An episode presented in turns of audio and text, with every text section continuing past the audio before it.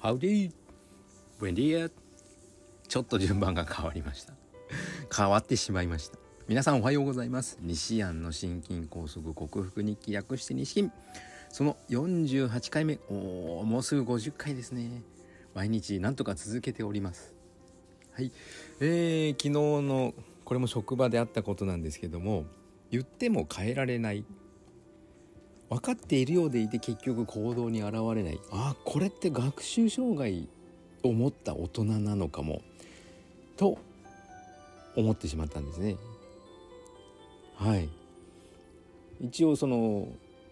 同じリハビリテーションに従事しているもう一人の職員がいるんですけどなかなか融通が利かない。言っても行動しない。うーん。まあ人は、ね、人を変えることなんてできないよっていうのが常識なんですけども別に変わってほしいとは思いませんがあーなんか気づかないんだなって。このままだとこの会社大変になるんだよって。まああのリハビリテーションだけががサービス提供部門ではないのででもその部門が片手落ちだと介護保険の世界なんて平気で返金ってありますしね。もう国の保険事業なんて厳しいですからちょっとその方針に沿ってない規制規則というかえー、とですねこうあるべきという国が定めている指針からにそぐわないと平気で返金させられるわけですね。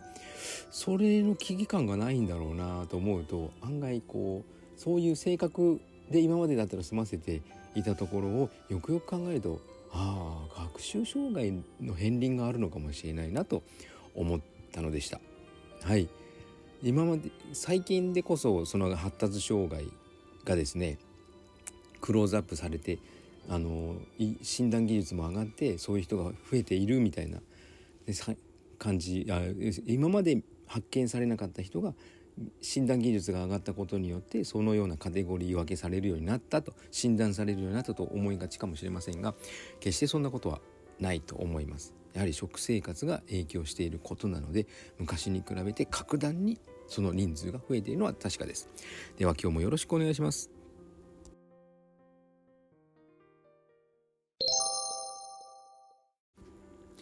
改めましておはようございます。健康運動指導士理学療法士そして笑い療法士の西田隆です。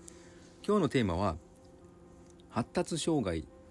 の3つについて語りたいと思います。昨日は、えー、発達障害の子に子によく見られる発達障害のカテゴリーには分けられない起立性調整障害とそれに伴う不登校について語りましたが今日はもうこれって発達障害なんですよというカテゴリー分けされるものについて語りたいと思います。最初はですね自閉症スペクトラム。もう自閉症自閉症自閉症って言われますけども自閉症スペクトラムというのはちょっと厳密に言うと自閉症とはちょっと違い自閉症と自閉症とですねアスペルガー症候群とこの自閉症スペクトラムに分けられます。自閉症というとなんか内に込めて自分の世界に入るみたいな感じですけども自閉症スペクトラムというのは症状がちょっともうちょっと多岐にわたり、まあえ、言語がの発達が遅れている不器用コミュニケーション障害。で総合的な対人関係と社会性の障害と興味が偏り偏りすぎているということですね。柔軟な思考を持てない。でこれあの誰しもあることなんですけどもこれが過剰に現れてるっていうのが発達障害だとか精神障害の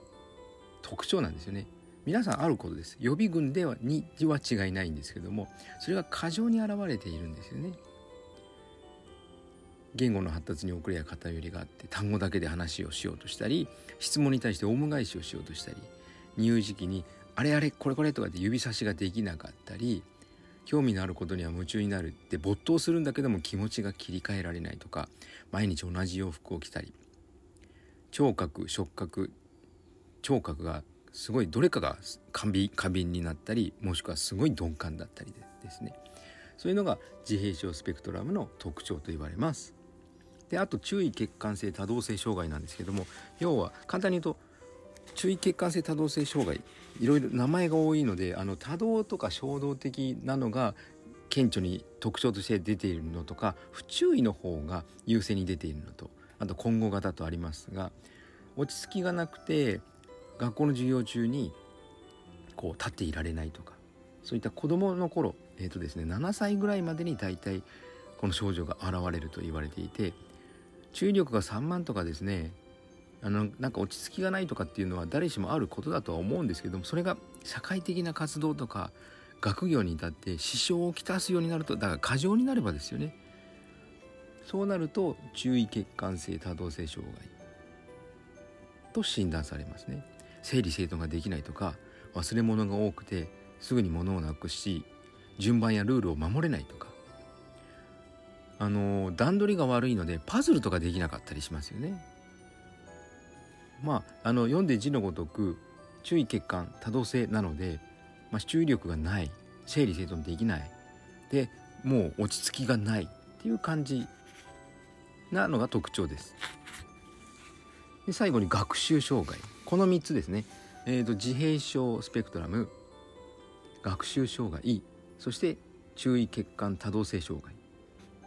で学習はですねもう聞くあキックじゃないですね。聞くリスニングの方ですね。聞く話す読む書く計算。で推論するといったその分野の学習が極端に苦手な状態。どれかが苦手な状態でもいいんです。小学校2年生4年生頃からだいたい成績が不振になってきてあれ？追いついていけないなとなったら知的に知的発達に大きな問題がないんですけどもなんか周囲から単純に遅れていくとなるともう学習障害。漢字はすんごいできるんだけど計算が全くできないとか能力に偏りがあったり。で本を読んでる最中あれどこ読んでたろうとか突然分からなくなったり。視覚からの情報を処理するのが苦手で図形とか漢字とかそういったものを認識できないとかですね。あと読み書きに人一倍あのエネルギーを使って疲れやすいとか頭が痛くなるとかそれが特徴として挙げられます。一応この知識があることで別に自分の子供がそうなんじゃないかっていう不安に陥る必要はないんですけどもでも栄養が足りないことによってこういうのが出てくるんだよ。じゃあ逆に栄養が足されればそれがまたそれかまたじゃないですね。それが抑えられるんじゃないかというふうな知識につなげてほしいと思います。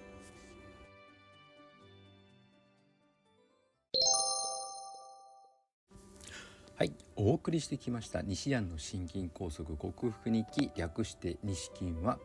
健常者や子どもたちに運動パフォーマンスの向上や健康の質を上げ健康促進を促す。促進を促すは二重か。健康促進をもたらす、えー、健康促進を運動指導と栄養指導の両面でサポートする。健康運動指導士。心身に障害を負ってしまった方々に医学的リハビリテーションを施す理学療法士そして癒しの環境を提供し安心安全なほっこりした笑いを引き出す平和をもたらす笑い療法士として活動する西田隆が自らかかってしまった心臓の左冠動脈半分狭窄という症状を今の日本の医学常識とは違ったオーソモレキュラー栄養学ですね。栄養療法。分子整合栄養学と呼ばれる栄養療法で必要十二分な栄養を補給し食べ物とサプリメントで必要十二分な栄養を補給し軽い運動で代謝を上げて自己免疫力と自己治癒力を最大限に引き出して心筋梗塞予備軍の症状を克服しようと実践している実践内容を報告する音声ブログでございます。